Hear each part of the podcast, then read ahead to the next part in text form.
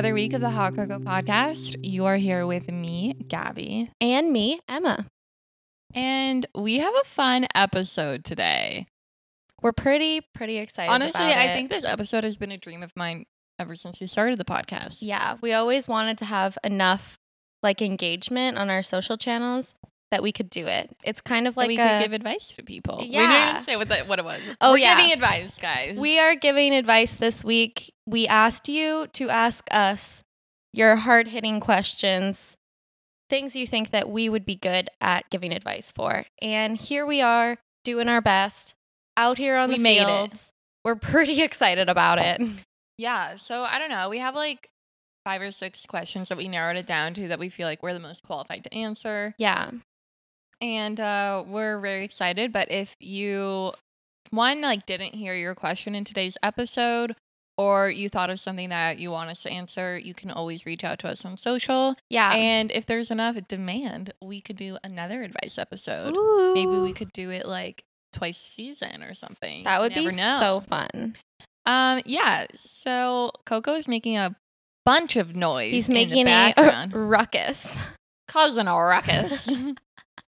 But uh, I think that's all we have to say. yeah, but what are we drinking today, Oh. Emma? Today we are drinking um well, I guess for some background context, Noah has been going to this new gym. He's been Mm. going like every day and his personal trainer said that he should start this low cal, no sugar diet just for no, 2 low weeks. low carb. low carb, not Yeah. low cal, low carb, no sugar diet um, for two weeks to kind of like break the cycle of like craving unhealthy food is the premise. Exactly, Exactly. And we got inspired, so we're doing like the vegetarian version of it, his. Yeah, we're doing it with him. We're a little bit different because Yeah. he's basically just eating like meat and vegetables all day, every day. yeah. But we're doing our own version. So we're pretty excited about it. We start today, and so our drinks are inspired by that. So there are no sugars in our drink. No, and not, nothing that isn't natural. So it's gin, which okay, you're not technically supposed to drink alcohol in this, but like doing This it is for our the pod, job. guys. Doing it for the pod. Yeah. Um. Yeah. So it's a gin, Perrier, and lemon juice. That's it, guys. Yeah. So, it's very simple. and honestly, it was pretty good. Like I was kind of afraid that I wouldn't like it, yeah. But I'm into it. No, it's delicious. Would recommend, and it's not really bad for you. I feel like it's one of those break even drinks where Yeah, it's, it's, not like, doing good, but what, it's like also two calories for like. I mean, a glass of wine is like 200. so- yeah, exactly. We usually have like three glasses of wine. so we feel a little bit better about ourselves. Yeah. Anyways, let's dive right in. Yeah, we'll bring in our YouTube fam and get started on the episode. Woo!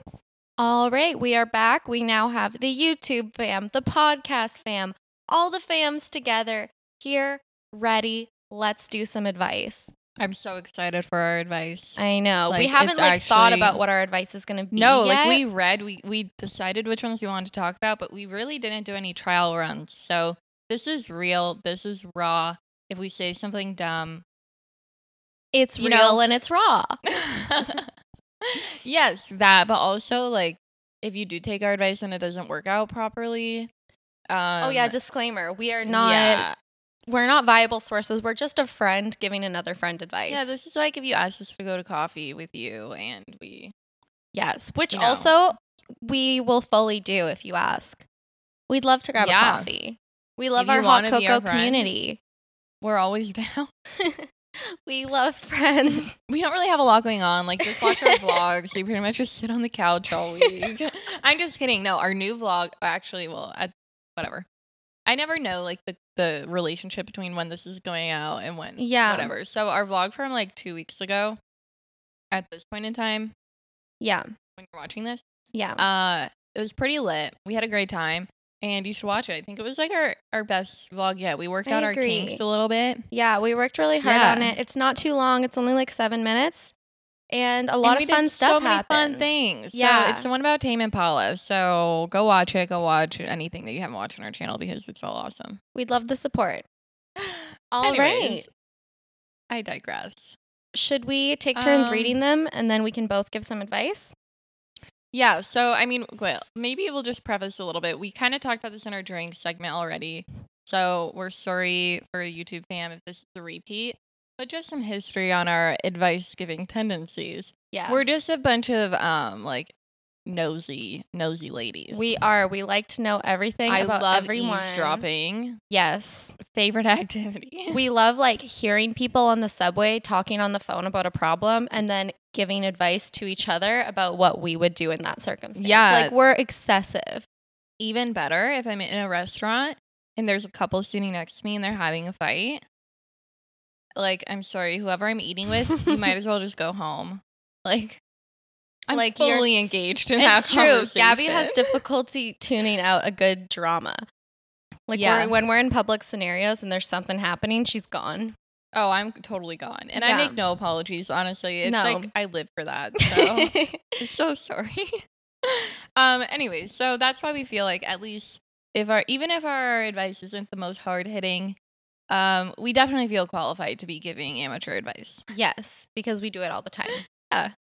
Um, anyway, so numero uno. Woo! Who's reading this? I can read it. Okay. So, how do you guys always take Insta worthy content and how can I teach someone else to take them? Like my boyfriend or my mom? One, I'd like to say thank you for the compliment. Thank you. We try really hard with our content. we do. so- We try to do weekly content shoots. yeah. Which is new, actually. This can be part of our advice. Yeah. I guess we can approach this from two angles. One of them would be like if you're also trying to like build a, a brand page, Yeah. and then if it, you're just like a gal wanting to post on her Instagram, because we also do that on our personal accounts. Yeah. So, um, I'll just interject one fun fact, and then if you want to, Okay. if you have something to say, um, one fun fact is that all of our Insta content is taken, m- not all, but majority of it is taken by my boyfriend. yeah. So, and he is not a photographer. She's trained him so well. Yeah, and it's been a breaking in process, but honestly, Mhm. um, it's a comp. It, Basically, what like, we're trying to say is you can get anyone in your yeah, life get anyone. up to standard.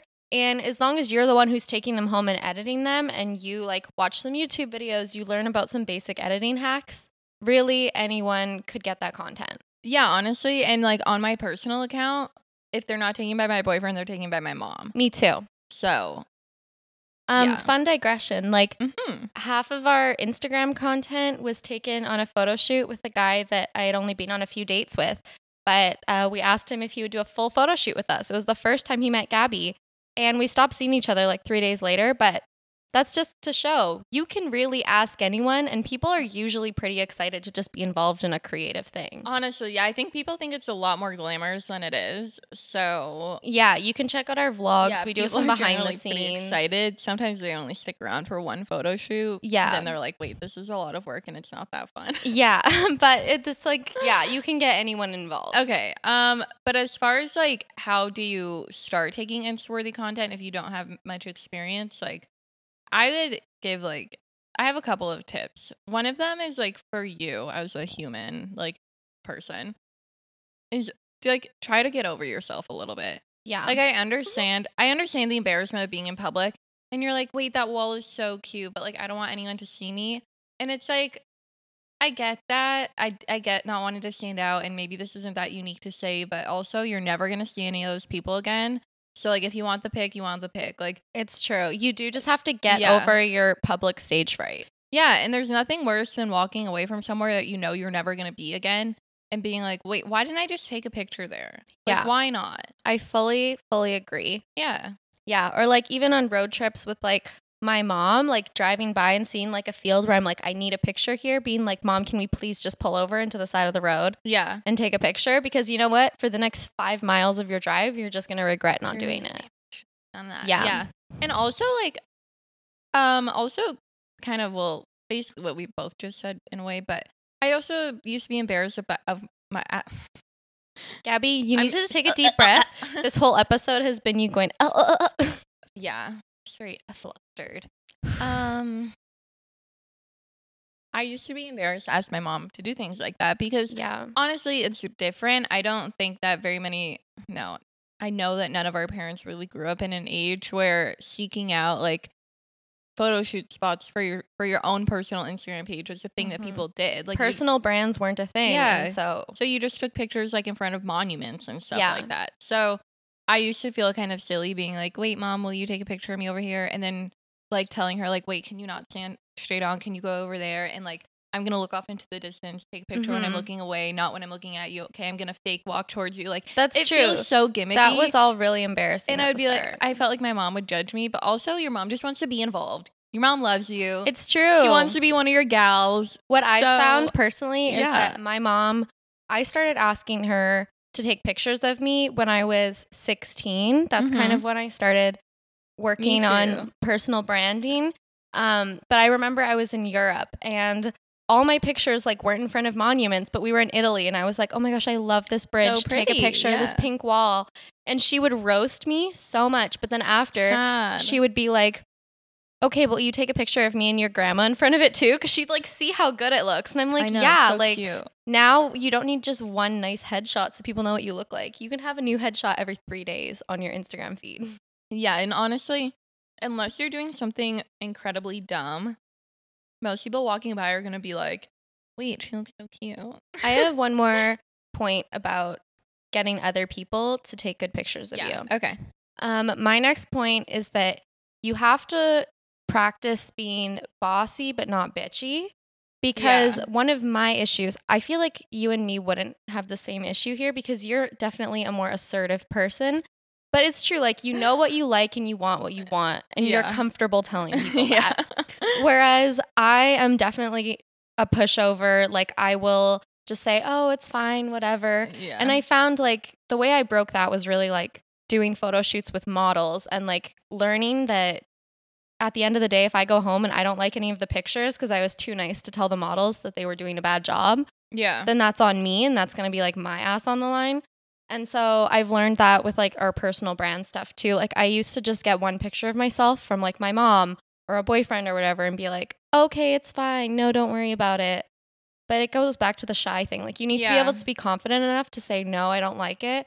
Can you spend another 30 seconds taking my picture? Yeah, and honestly, like I guess if we're I mean, that's good like for personal accounts if you're just really really just getting your mom to take an iPhone pic of you, you know, Yeah. not being too subtle and like just dealing with it and then never posting it.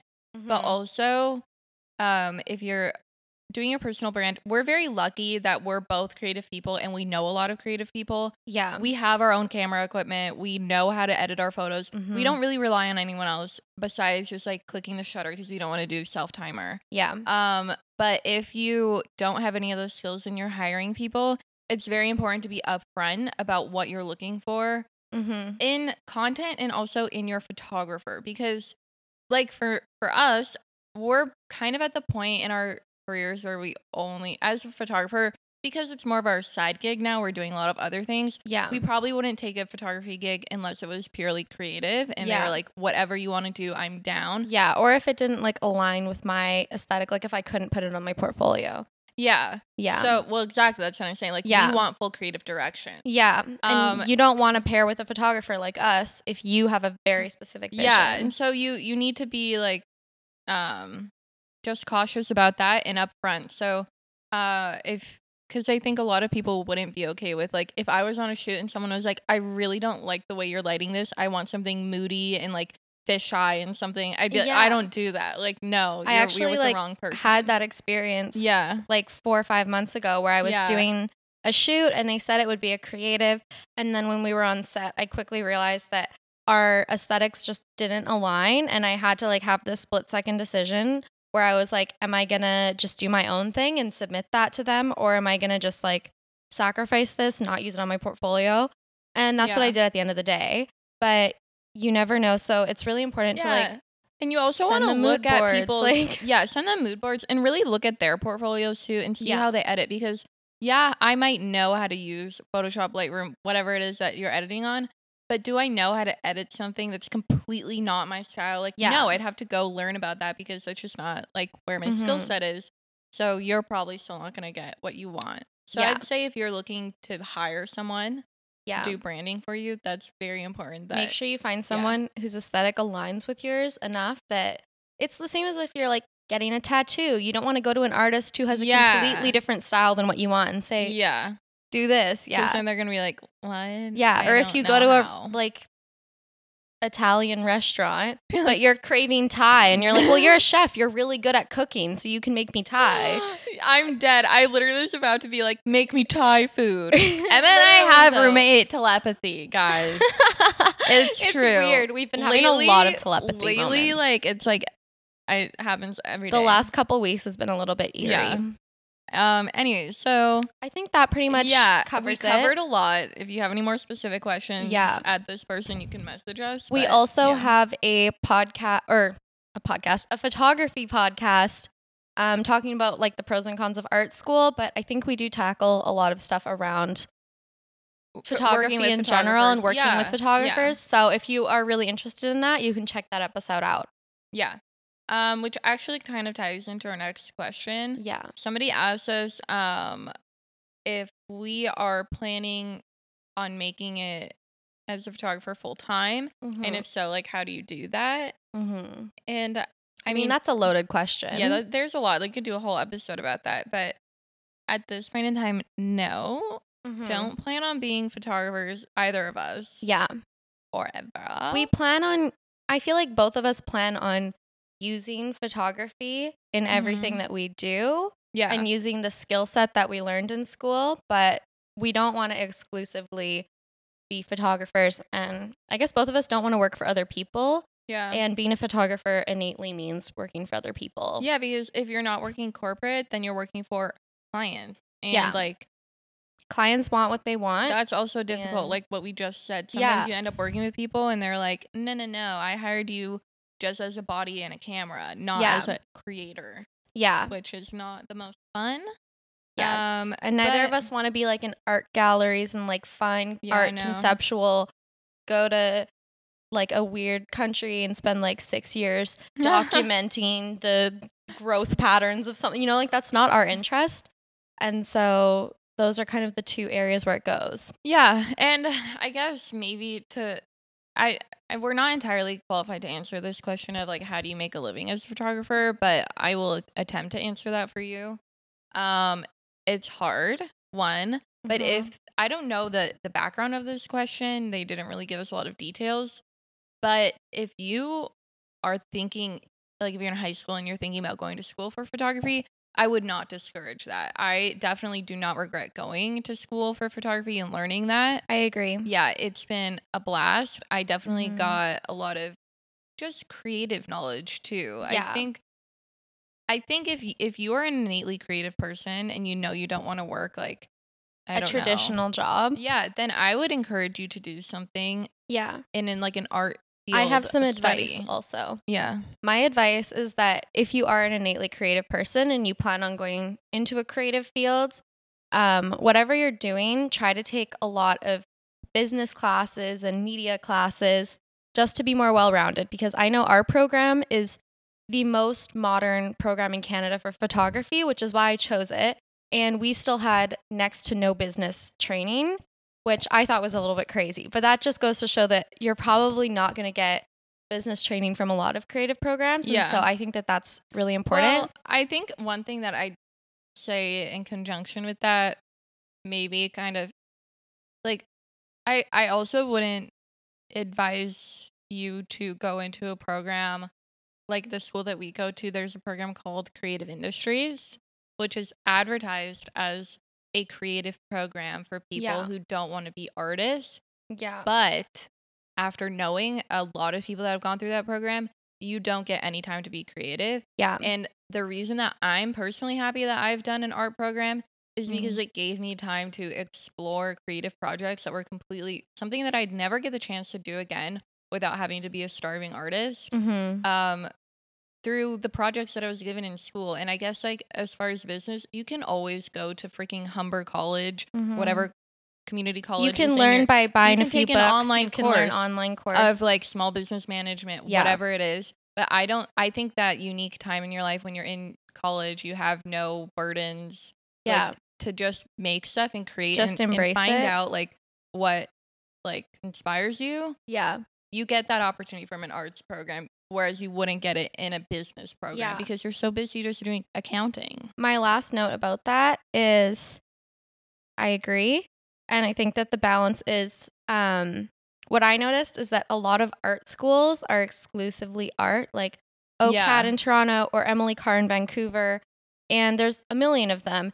And the reason why I ended up not choosing those is because it really limits you to only the arts. Same. Whereas we've had to take like we've you've taken feminist classes, I've taken ethics, like, you've taken philosophy. Like, And at the end of the day, like university, you Accounting. want to be well rounded. yeah. And I don't know, we kind of digress from the question, but how to make a living as a photographer.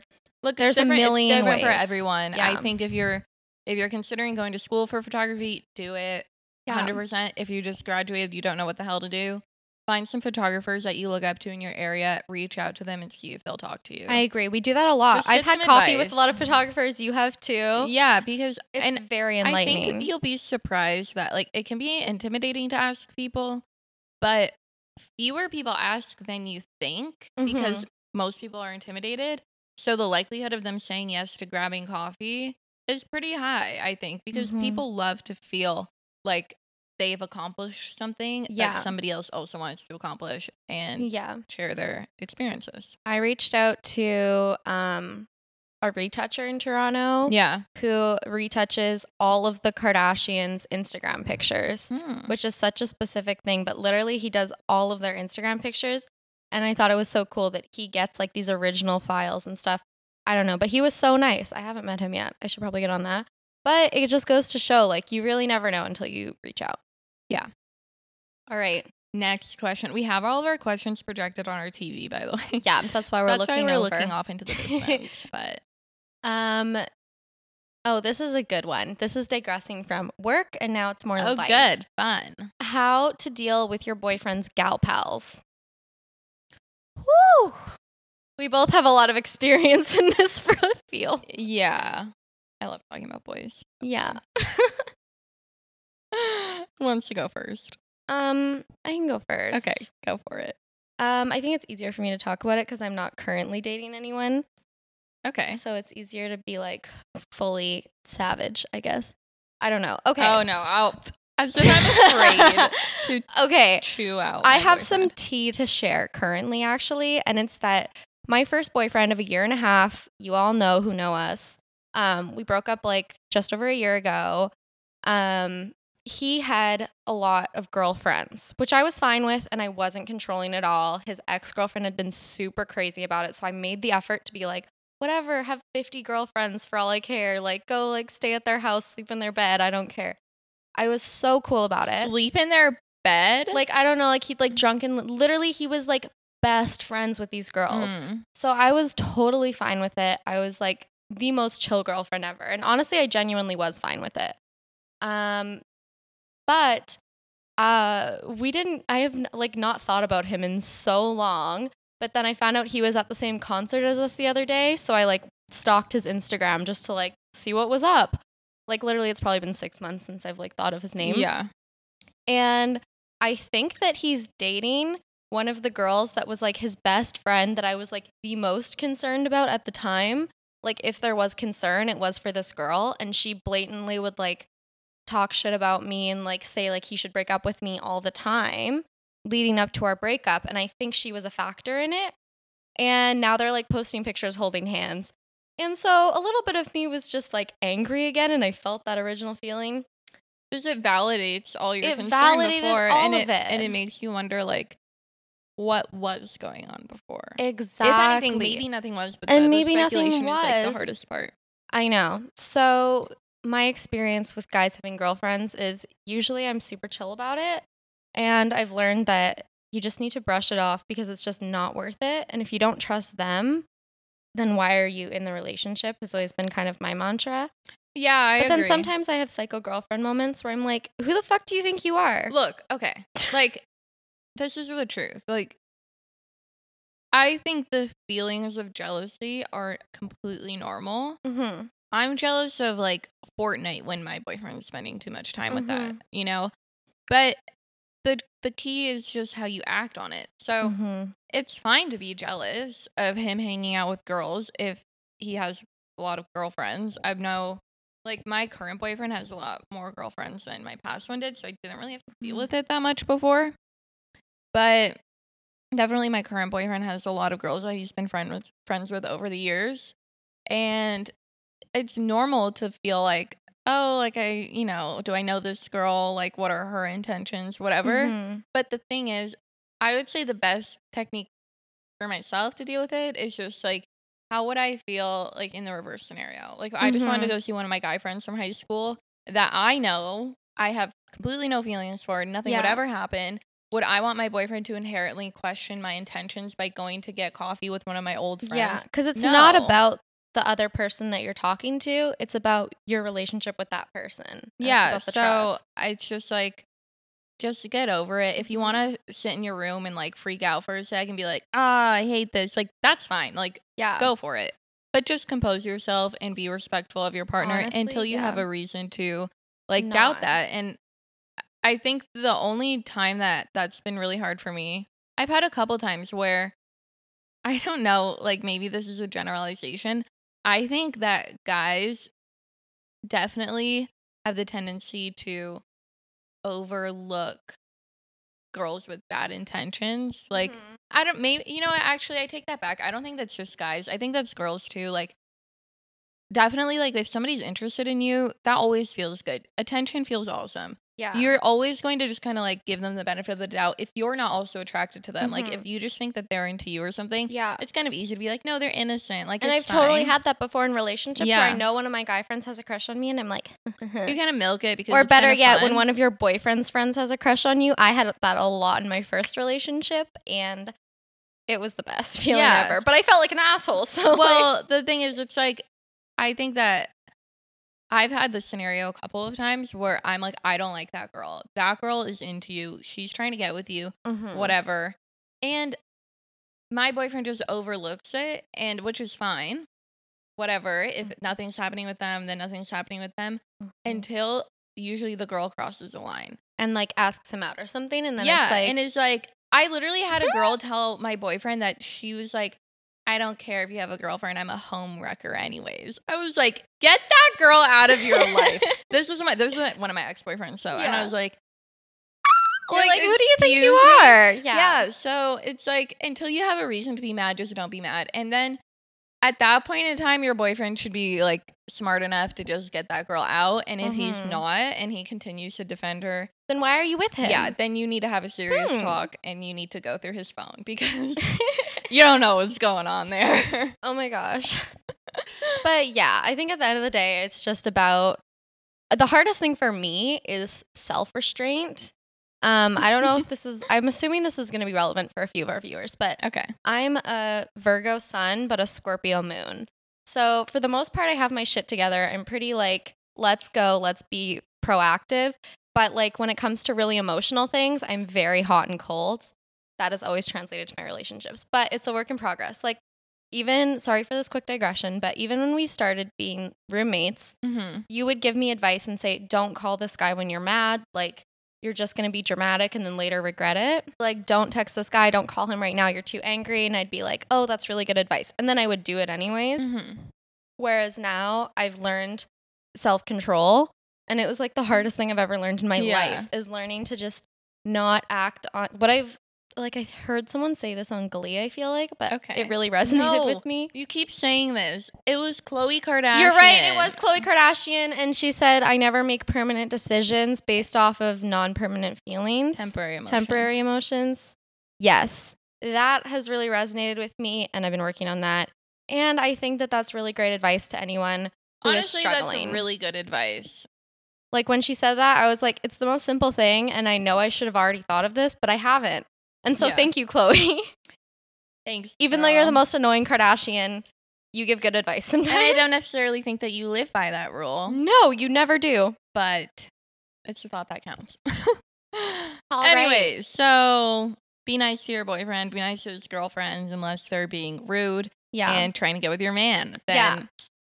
Get them out of there. yeah. Sometimes boys are dumb and they don't realize when girls are being crazy. So it's up to you, ladies. especially if they don't realize you're being crazy. all- Full circle, baby. All right. pros do you and wanna, cons. Do you want to read the next Um, one? Yeah, next one is. Ooh, this is a long one. Okay.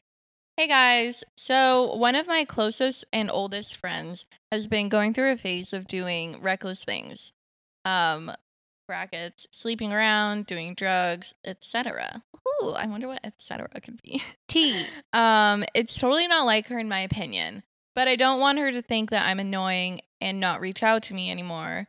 So, how do I help her sort her shit out? Okay, let me just break down this question a little bit. Mm-hmm. So, by her saying I it's totally not like her in my opinion, but I don't want her to think that I'm annoying and not reach out. I would assume that she's trying to say like I don't want to criticize her Yeah, so you that don't she want to doesn't be want to like be my friend, but I also want to like yeah, help her because I feel like something's wrong. yeah. Okay. Okay, we're all on the same page. I'm we're going to answer this question as if that's what it's saying. Yes. If it's not, Yeah. DMS. sorry. We could try to help you more if you Yeah. give us more context. but I feel like this is like a very like this happens to a lot of Yeah. people. So I feel like we've all been there yeah, with different friends. yeah. Um I have a okay. brief digression. Okay, I'm digress, digressing please. so much today. Whoa. Who am I? Places. Ooh. Um. Yeah, I think that the first time I had a friend like this Mhm. was actually in the sixth grade. One of my Mm. best friends, she lived like three blocks from me, and she had a dad who was a bouncer at a club every night of the week. And so a lot of the time she would come and sleep over at my house in elementary school and middle school Okay. which was actually like like it's weird looking back but i'm assuming that affected a lot of her decisions but she was like just super like a normal girl and then in like the sixth seventh grade she started wearing like two push-up bras every day and like you know when they wear a tank top and multiple bras there's like six straps but they think it looks cool Yeah. And she was just like kind of became a hoe and i did not know how to react to it and so at the time i was just like i'm gonna cut this because i am the least sexual person in my grade I was like just a little boy. And so I decided to cut that relationship out of my life. Okay. And I've regret it since like the seventh grade when I stopped being friends with her because then looking back at the rest of her life, I'm like, probably should have been a good friend, you know, she could have used some more normal friends. Uh, I see. But that's my analogy. So that's why I would be leaning towards definitely try to stick it out with her and try to help her and don't just give up because if this is a person you care about, they'll probably go back onto the right track eventually. Yeah. I mean, I think that um there's a few different ways that you can approach this. I think one of the first things that you have to do is try to identify like in your opinion if this is something that they're like a change they're making in their life because this is what they want to do, like they see themselves being goth from now like whatever it is Yeah. sometimes people make life changes and they're like, wait, this is who I've always been on the inside. Now I just want to come into my own and change. Yeah. I think at our phase in life, a lot of people are doing that. Like as you Mhm. get out of your teen years, as you're graduating, people change a lot. Um, if you think that it's like more of a cry for help, then I guess that's where it, it there's cause to be concerned. But Yeah. sometimes like you just have to decide like, is your concern for her coming out of pain of losing the friendship that you once Yeah. once had? Or is it out of concern that she's not okay? That's that true. That's really her? fair because a lot of the time you just drift apart from people and you want to get mad at them mm. for not drifting mm-hmm. in your direction, but there's nothing Yeah, you can do, yeah. you know? Yeah. Yeah, But then sometimes, like in this case, it sounds like your friend's kind of a hot mess and they weren't always a hot mess. Yeah. Yeah, but also like that's also how they put it in their words, right? That's true. so you never you never really know. So I think first just take a look at the scenario, maybe talk about it with somebody who also knows that person yeah. or knows the history of your relationship, like your mom or like Mhm. someone who someone you like- can trust where it yeah. doesn't feel like you're just talking shit about Yeah. them because that'll you have to always assume that anytime you're talking about someone, it'll come back to them. Yeah, so don't say anything that you'd regret to, Yeah. that they would could potentially hear. Yeah. Um, and first, just try to work through your own emotions around it and Mhm. see. That'll give you more clarity, I think, about what to do. That's smart. And from there on out, I guess, like, as far as if you really do think that something's wrong and you need to talk to her, be delicate. Like, maybe try to bring up something, like, if you think that she's sleeping around and it Mhm. sounds like you have a really close friendship, like maybe just like ask about one of the guys. Just be like, Yeah. "Oh, did you ever see that guy again?" Like something very casual To, to lead like into, lead into that conversation. Like definitely don't say, "Oh, so You're why are you having fucking sex with so many people?" Yeah. Like, that's aggressive and that's just going to cause them to shut down. Yeah. I think the best thing to do is not act like you're okay with it or join in on something you're not comfortable in. But if you just act very non judgmental and just curious Mhm. and want to know things, That's something you're really good Yeah. at. I found like around Oh. all of our different friends. You're good at like I mean when it's just the two of us, obviously Yeah. we'll like go off and be frustrated, but it's like the same as the boyfriend gal pals thing. Mm. It's like you can be angry in your own time, but then it's how you actually act in the moment that counts. And I feel like you've been really good oh, about that. you. I've caught you and I'm like, "Oh, okay. Mm. Okay." Well, because you don't like if they are important to you, you don't want to push them out of your life. That's Mhm. just the op- the opposite of what you're trying to do. yeah. So yeah, I'd say try to start the conversation, just find things out, and if everything seems fine and like they're being safe and they just want to explore their sexuality or explore substances, Yeah. then like give them the room to do that and come Yeah. back to you and go make some other friends. Like as you get older, friendships change, and if you're not getting what you need from that friendship anymore, Mhm. find some other ones, and Yeah. hopefully you'll still be able to keep that friendship. Yeah. I like the idea that like you can't be fully fulfilled by just like one person. Yeah, that's a lot of pressure. It's a And lot of pressure. guaranteed to be disappointed. Like I don't think anyone should have just one best friend yeah, or they should just have their boyfriend who's also their best friend, you know? Like I feel like you should be getting things from a lot of different fields No, of your life. nobody can be everything for you. And honestly, like I've I have friendships now that I at one point thought uh, of ending, and then I just kind of realized like, hey, maybe they're not the kind of person I see multiple times a week every week. Maybe they're the kind of person I see every three months. But if when I see them every three, three months, it's a good Mhm. experience, then in my mind, it's worth keeping that. If it's not like so toxic that I need to get it out. Yeah. Um can I say a sad ending to my friend story from the 6th grade? Yeah. You can cut it out if it's too sad. nah, whatever. It's probably gonna be okay. So this is I guess my like horror story or like warning story okay. on because I'm one of those people that has always just cut people out of my life the second they basically inconvenience me or I feel uncomfortable or I feel Mhm. like there's going to be a confrontation, Okay. which is why like I only have two or three friends that date back like more than 5 years. But that's something I'm working on.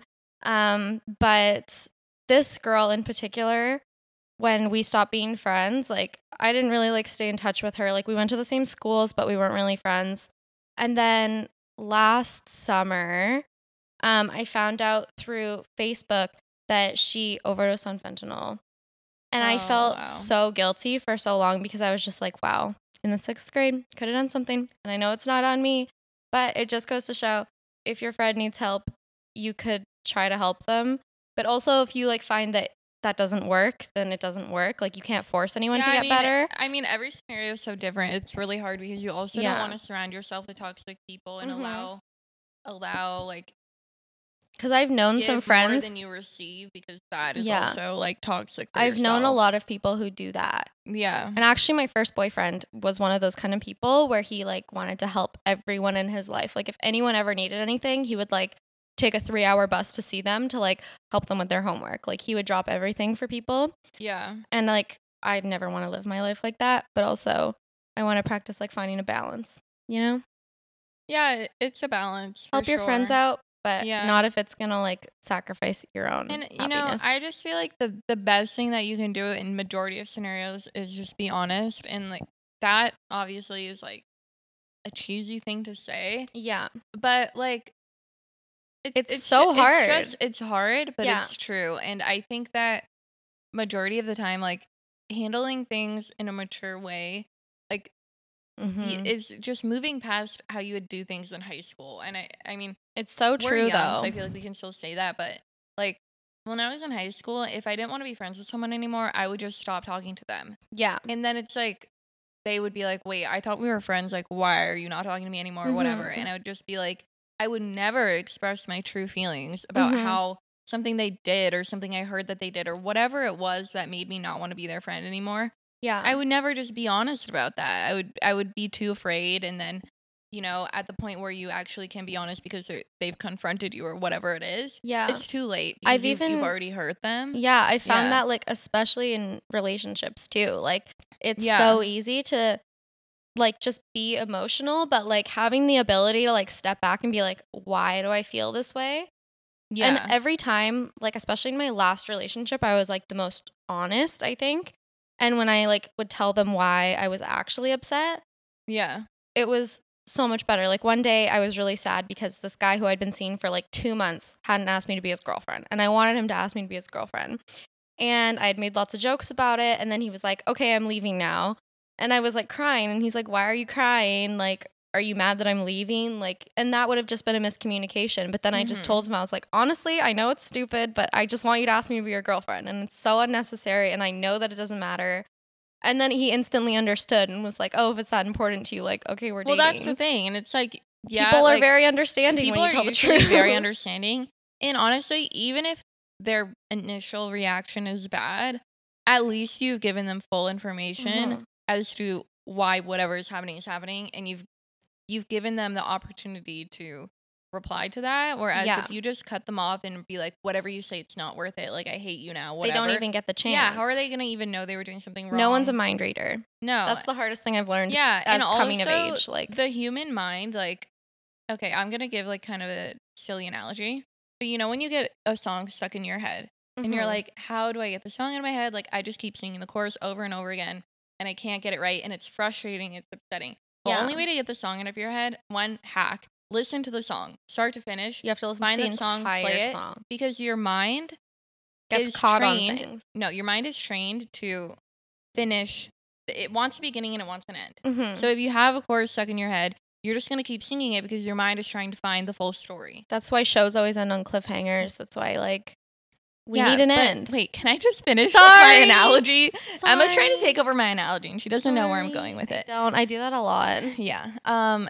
Anyways, the people do that with gossip. People do that with their friendships, with with anything that they don't know the full story. They Yeah. try to make a story in their head, and honestly, usually, the story that they're making in their head is worse.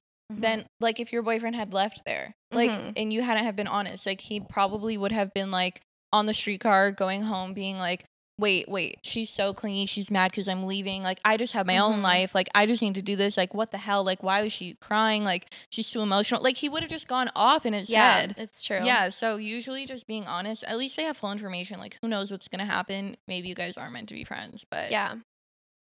yeah that was a long That was a long answer, but it was a long question. yeah and Yeah, and I think it's important. possibilities. Yeah.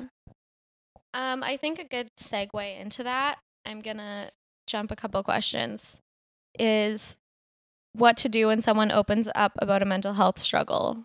Yeah. And I'm that's a good assuming it's like a friend or family member, like someone close to you. Yeah, this is pretty vague, Yeah. but I think that we both have um good experiences and different experiences with this. Yeah, So I agree. relevant. Do you want to take her off? Uh sure. The question, not clothing. I framed that really weird. oh no, that's not even where my mind went. I was just like, wait, I need to think. Um, when somebody opens up to you about a mental health struggle, um I think the very first thing I would say is that you need to take care of yourself first. Mm-hmm.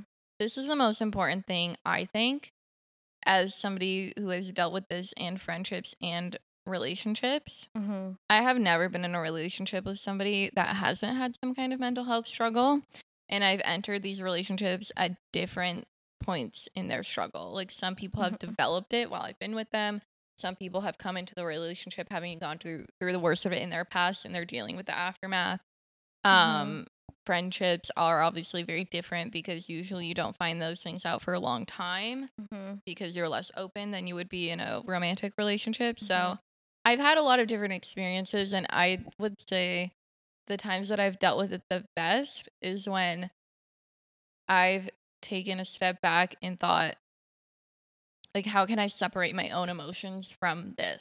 Mm-hmm. Because that's when you usually do end up doing things that you regret, at least in my experience, is when I react based off of emotion and like almost like trying to defend myself or like make sure that like I'm not affected or I'm not responsible because it can be frightening when you're in a close relationship with somebody and they open up to you about something and sometimes you feel like it's all on you or like you're being Yeah. criticized for something you've done even if that's totally not the case Yeah.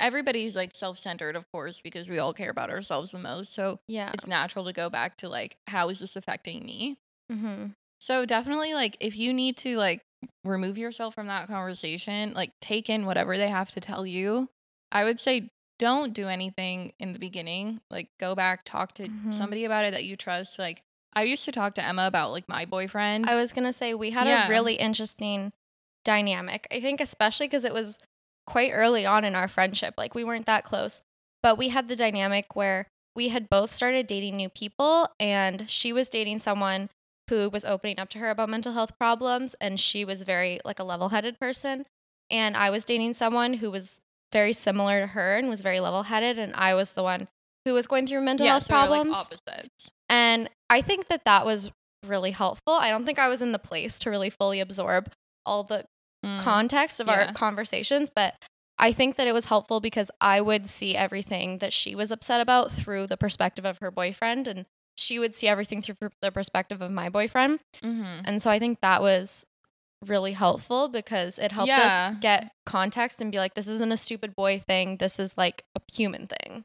Yeah, definitely. So I would talk to somebody that you feel like can give you insight, whether it's just like somebody that can help you sort out your own emotions or somebody that Yeah. can help you understand what the person on the other side of it is Mhm. going through.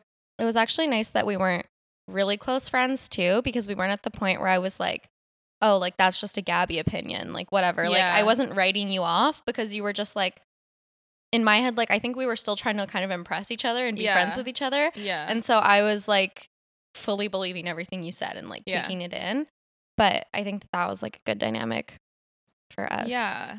As a digression. Yeah. Well, I guess I don't really have any like big things because this is so broad. I can't really relate it back to one specific experience, but like yeah.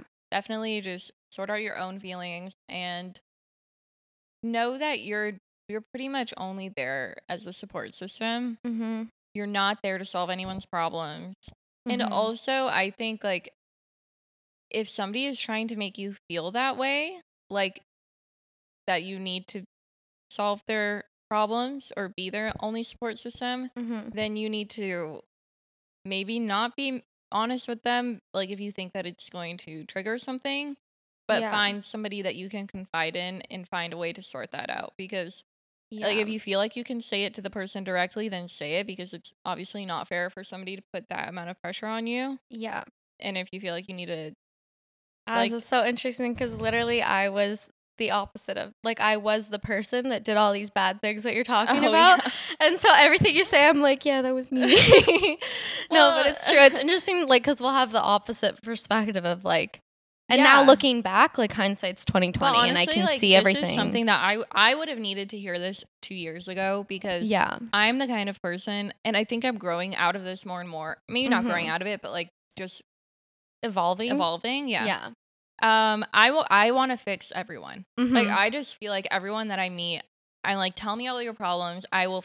I will help you. I will fix you. I want to take those things on, yeah. but then I end up being like disappointed and distraught and let down and drained Because you also have high standards and expectations. Yeah, well, it's hard for me because, like I said earlier, I get so attached to things that I say to people, and I and I feel like, especially in relationships where we both care a lot about each other, I'm like, I don't understand why I told you to do this and you're not doing it, and your bad things just keep happening, and I feel like disrespected and drained and whatever. Yeah. So it's just like, no, you don't have to feel that way. It's You have to not your reframe- responsibility. It- yeah. Yeah, and like I don't I, every every situation is so different, but I just feel like if you know that the person is not going to therapy if you if there's a way that you can encourage that, then encourage it. Like it obviously every scenario is very different and delicate in its own Yeah. way. So I get think advice from that, people who know more about what you're yeah. dealing with. But yeah. Um, let's get a opposite perspective. Yeah, I think that I've had like a very interesting journey with this because I've had people open up to me and I've also had to open up to a lot of people. Um, check out my IGTV on my personal account. um, I actually want to get rid of those, but you can't archive them, so they delete forever.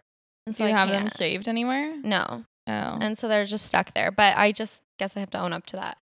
Um, but yeah, I had an interesting experience where I moved to college and started dating someone basically right once I moved, and like maybe minor little mental health things that had happened when I was like a teenager got like really amplified by just moving and you know like all the stuff like not knowing anyone, Yeah. not being around my support systems and stuff where like it was easy to brush off like I would have a sad day or whatever um suddenly got like really amplified and since I wasn't with my mom who would have usually been my support system I was with my new boyfriend who was now going to be my support system and yeah. you can't ask a 20 year old boy to be like your mom. And I think that's at the end of the day what I struggled mo- most with being on the other side of really leaning into that and being like, you need to be here for me. yeah. Every time something bad happens, I expect you to be here. And at the end of the day, that's kind of what ruined our relationship because he was like, no, I won't. Like, you need to figure it out. And he would like block my number and he would be like, no, like, I'll unblock you tomorrow morning, but you need to figure this out. And I wasn't in a place to be ready to deal with that. Um, but I think that he approached it, like you said, like he had a good approach for the most part, but I was just not ready to handle that approach. Um, and so I would say Mhm. if your friend is too dependent, you need to like if you can like call their parents because sometimes like we're all really young like at the end of the day if you're under the age of like 25 i think you're still a kid yeah. and at the end like if you can call your mom you should call your mom um but i would say yeah reach out to their parents or someone who has some sort of adult authority over them and be like this is a situation that needs to be taken care of because i think if it's at the point where your friend is not listening to you anymore when they've reached out to you you should do that because i think that's one of my biggest regrets being on the other side that I had reached out to my roommates and to my boyfriend and even kind of to my mom and no one had gotten me help when I like did cries for help, you know? And I know that you can't expect other people to and like you said like it can bring other people down and you don't want to do that. Um but I think that it's important to reach out cuz even if it ruins your friendship with that person or even if they're mad at you or whatever or if it's maybe even not as bad as you think it is, I think it's still worth like forcing them into getting help. yeah. I I, mean, I think like It's a tricky situation, but I think like in my experience, no one did force me to get help, and so I ended up being more of a burden on everyone than I needed to be, you know? Yeah. I mean, I, I guess this is definitely um I mean- completely dependent on how what kind of relationship you have with that person. Yeah. I would say like if this is your um like significant other, mm-hmm. just do your best to ensure that that burden is not placed on you, but Yeah. not in a way like like this example you said of like blocking somebody's calls like Yeah. that's not the appropriate way. Like no. if you need to draw the line, you need to draw the line in a way that is productive, not destructive. Yeah, I think like- drawing the line when Yeah. they're not in a bad mental state. Like if I was having a panic attack, that's not the time to be like, "All right, it's time to have a talk about this." like yeah, it's, it's- like no, you're on your own. Like do go, it at like, 2 p.m. like over coffee in the park Just and, be like, look, I what happened last weekend, I can't do that again. Like Yeah. I can't deal with that. and you're like, obviously not okay. You need to or even saying we can figure this out together, but even if it's your friend, just saying like, "Okay, we're going to figure this out." Yeah, But we need to figure it out when you're not in that place so Yeah. that you don't get to that place again. Yeah. And I'd also like to say, like, look, this may be not, maybe not the best thing to say, but it is completely okay to not, like, not, this is going to sound really mean, but like, if you if you're not equipped to be in a relationship with somebody like that, you're not equipped. Yeah. Okay? And like that's fine. I'm not saying you should discriminate against people that have mental health struggles, but if you don't think that you can support somebody in that way, Mhm. isn't in a, in a way there's always going to be an element of support and that's Yeah. guaranteed like when you're in a relationship yes you shouldn't Yeah. be the only thing but that's still part of your relationship so if it gets to a point where that's too much it's it's better to break it off than to continue to do more damage Mhm. because and sometimes and we've just, talked about everyone has different limits, like Yeah, different things that they can handle. And I know for me, like I couldn't handle someone with really bad mental health problems because I think that would be really triggering for me as a person who is not really struggling with my mental health anymore. yeah But I think that I wouldn't be able to handle that. yeah And I've dated people where they're just in that slump and I've recognized that and been like, I don't think I can do this because it's just making me upset. yeah yeah. Um, so I agree that it's fair, but there's definitely a good way and a bad way of going Yeah, about it. like of course of Yeah. course but i just like you shouldn't feel guilty and also if you decide that it is something that you want to be a part of but maybe it's something that you need help with like go to therapy yourself like Yeah, find I some, agree. a support system for yourself it just kind of relates back to my earlier point but it's like it's a two-way street you all you all have to be That's true, especially if it's Yeah. someone that you're like in love with or something, or like one of your best friends. Like, Yeah. you don't have to cut them out of your life just because it's inconvenient. You know, like there are ways you can yeah deal with yeah her. if, if it's an important relationship to you So, my ex and I were friends for a while post breakup, but he recently cut me out of his life fully, and it's been super hard, like a second breakup. It's weird because I'm so over him and have been dating other people, so why does it suck so bad? Advice to deal. That's the worst feeling in the world, I would like to say. Um, I'm so sorry for your loss. Because honestly, it's just annoying. It's annoying when you feel sad when you're not sad, look if that makes sense. i i don't know maybe this is just me It's probably everyone. yeah i hope so But I personally think that I will feel sad about every single one of my breakups for the rest of my life. Oh my god. I don't know. Like I swear to God, there's there's people that I haven't dated in ten at least ten years. Mhm. That's I that's like a child. I dated them when I was like eleven years old. Whatever. Yeah. Who cares?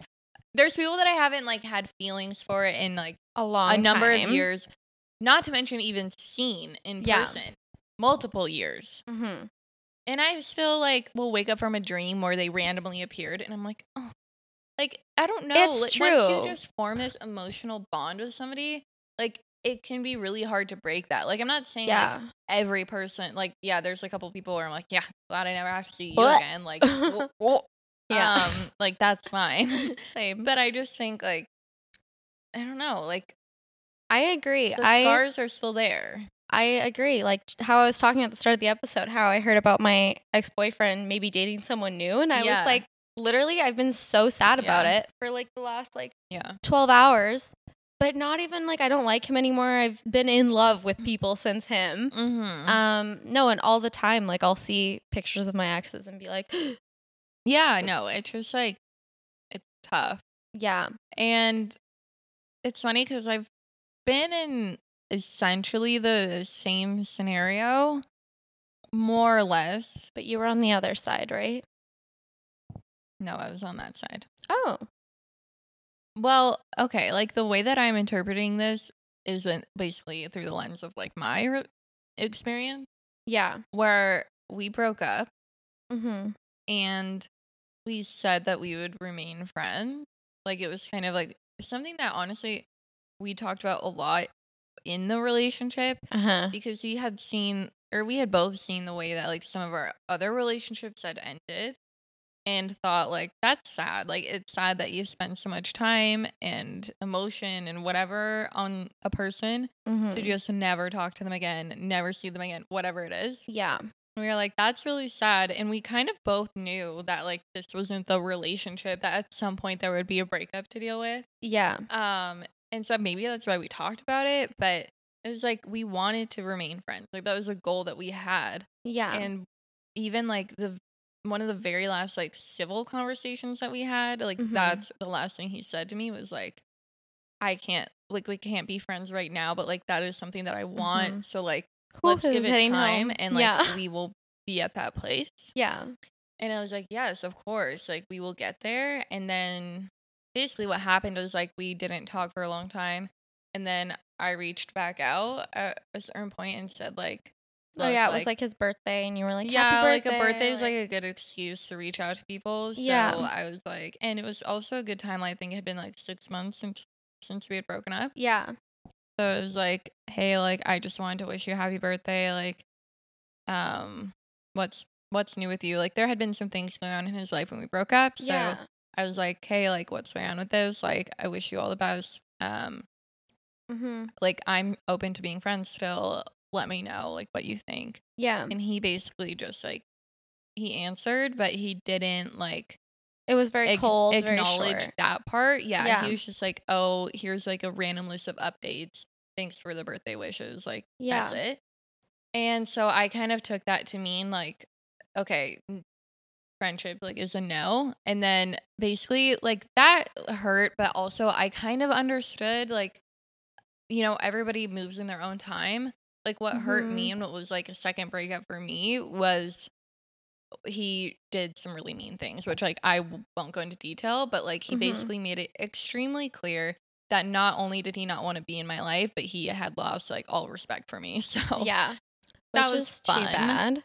um, Second breakups are real though. yeah, like the the most thing I'll say about this is that it's a reflection of them, not of you. Like yeah. maybe that's like I I feel like everything I've said like that's cheesy to say, but Yeah. it- honestly, it's true because I think if they really can't be in your life, that probably means that they still have feelings for you Yeah. and it's too painful for them to be friends with you. Mhm. And honestly, maybe that I mean, I know that like for me, like this is something that I've had to like come to terms with. Like, what were my true intentions of maintaining that friendship? yeah. Was it to keep the attention and Yeah. like keep feeling like they were hung up on you while you moved on with your life? Or because you really genuinely wanted to be their friend? Yeah. And I feel like more than often it's the first one. This is really And- hitting me home because I'm going like- through this right now. yeah, like that's what I wanted. I wanted like him his world to revolve around me. And yeah, maybe Mhm. that doesn't paint me in the best light to say, but I think that you have to be honest with yourself. yeah, it's human. Yeah. I think that this is very interesting because I'm kind of going through this right now. I'm a lot of talk and not a lot of game. I think what's interesting, I dated someone for like three months.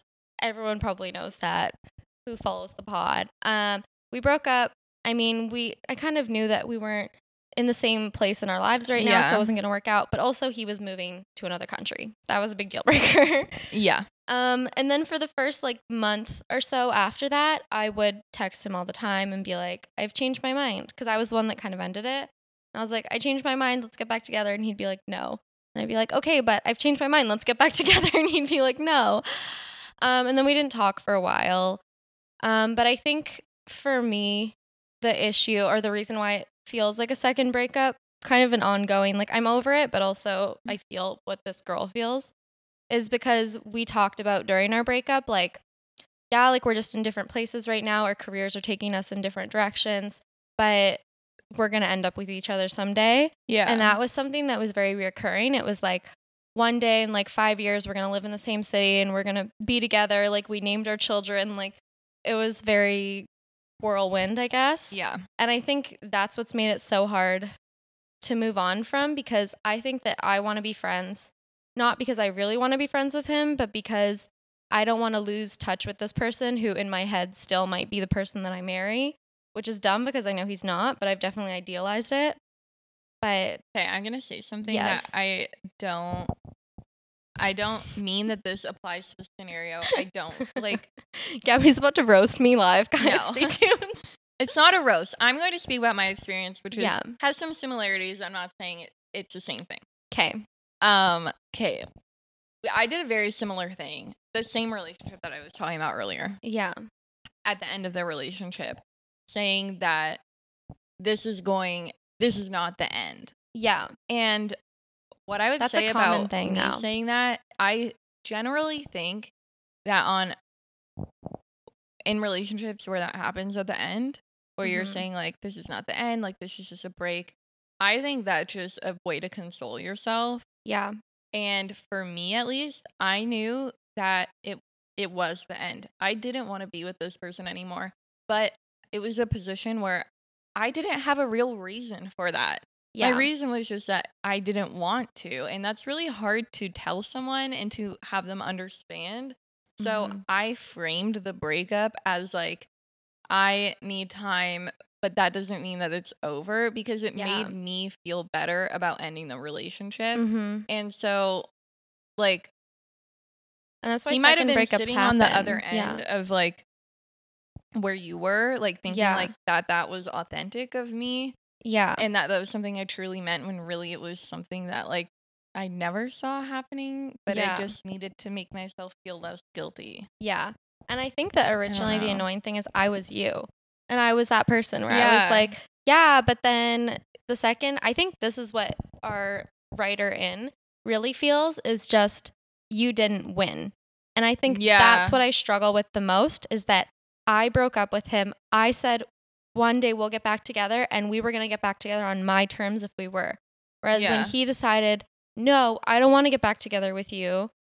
No, like I'm leaving. No, this, no, that. Mhm. It really just felt like, wait, I've lost. And there's still a part of me that's like That's true. more annoyed that like I didn't win the breakup now. Yeah. Which is again just That's like true. a stupid petty thing, but it's like a human thing to feel. Oh, I feel like but the more you recognize yeah, it, the no, easier it is to get in, over like it. literally every breakup. If it doesn't happen to you, then you're very mature, and I really Yeah. respect you. Even like a job that you hate, you'd rather Yeah. quit than be fired, even but, though you course, hated yeah, it. Like yeah, nobody wants to go through the rejection. No. And uh, this is why I really think that it's always better to, whatever you have to do, just do not text that person. hmm Do not reach out. If you don't want to feel like you've lost, don't ever reach out to them again. Honestly, that's my biggest That's struggle. my technique.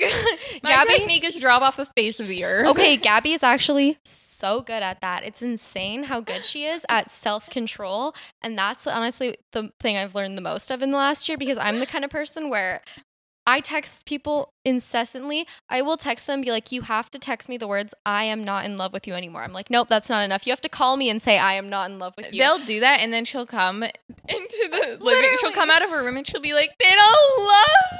and I'm like shocked, even though I forced them to say something horribly mean to me to like make me feel better. Yeah. No, I'm the worst at that. I'm like the perfect example of what not to do in these situations. Look, I feel like both of us gradually have been like maturing in like We've been coming to a Like, medium. We, came from like different directions. And we're slowly coming back towards like the progressive road of life. Yeah. Like this is where you want to be. We were over here. yeah, and we're Gabi's coming the towards the extreme. middle. like, because honestly, I used to be like crazy. Like Yeah. okay, I'm pretty I'm pretty manip- good at manipulating people and Yeah. that sounds a little bit wacko, but honestly, I don't know. I guess maybe I'm I'm pretty emotionally aware, so I guess I Mhm. understand how my emotions work and then how can I how I can manipulate other people, which I Mhm. don't practice anymore. Like Yeah. I but I used to. yeah, And honestly, I could go a full like five days ghosting my significant other. Like if I was mad and said I'm not going to talk to you, I'm like, no, I'm really not going oh to talk oh my god, you. that's so insane to I me know, because but- I can't go like, five honestly, minutes. I don't think you should do that to people. Okay, I do not condone. And the polar opposite is I literally try not to practice this anymore. But uh-huh. like, if I was angry at someone, I couldn't go 30 seconds. I would call them on repeat until they answer. I would text them on repeat. And it was excessive because then yeah. there was nothing productive coming out of that conversation besides me crying and being angry. Yeah, in So- the same way as there was nothing productive about me ghosting them and just the making them feel appropriate like compromise is like maybe Garbage. sleep on it and then wake up the next day and have a mature conversation. honest. it's always the most logical things that are the hardest to do and the easiest to forget about, you know? Yeah, I heard somebody say one time in a podcast actually that the right answer is usually the hardest one. Yeah. And you know what? That can go both ways because, like, you know, sometimes what you think is like the hardest one, like, like saying yes to a photography job that you don't want to do.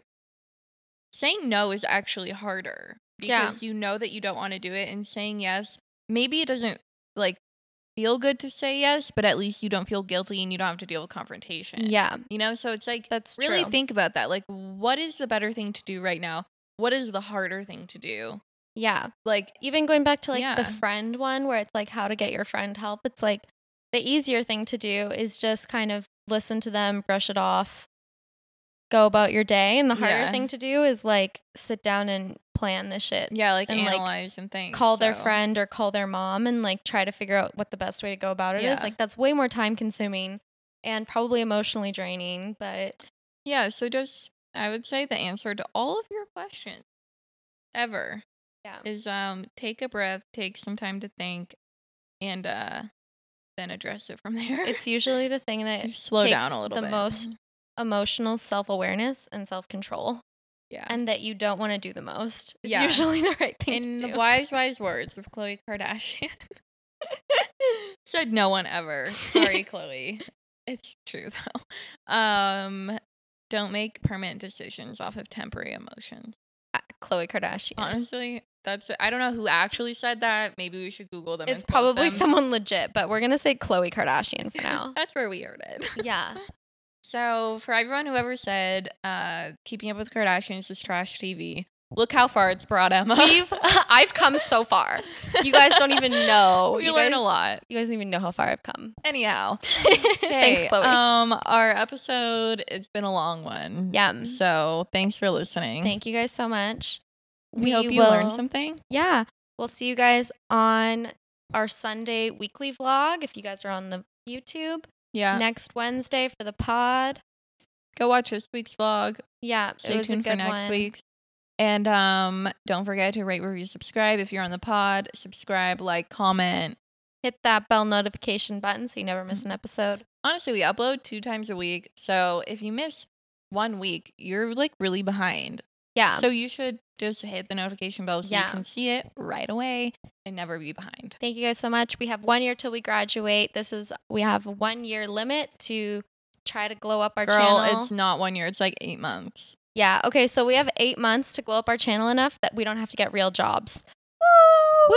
Woo! We want to do what we love. So Donate us please, money. please support us. Thank you guys so much for listening to another episode of the Hot Coco Podcast, and we will see you guys next week. Bye. Bye.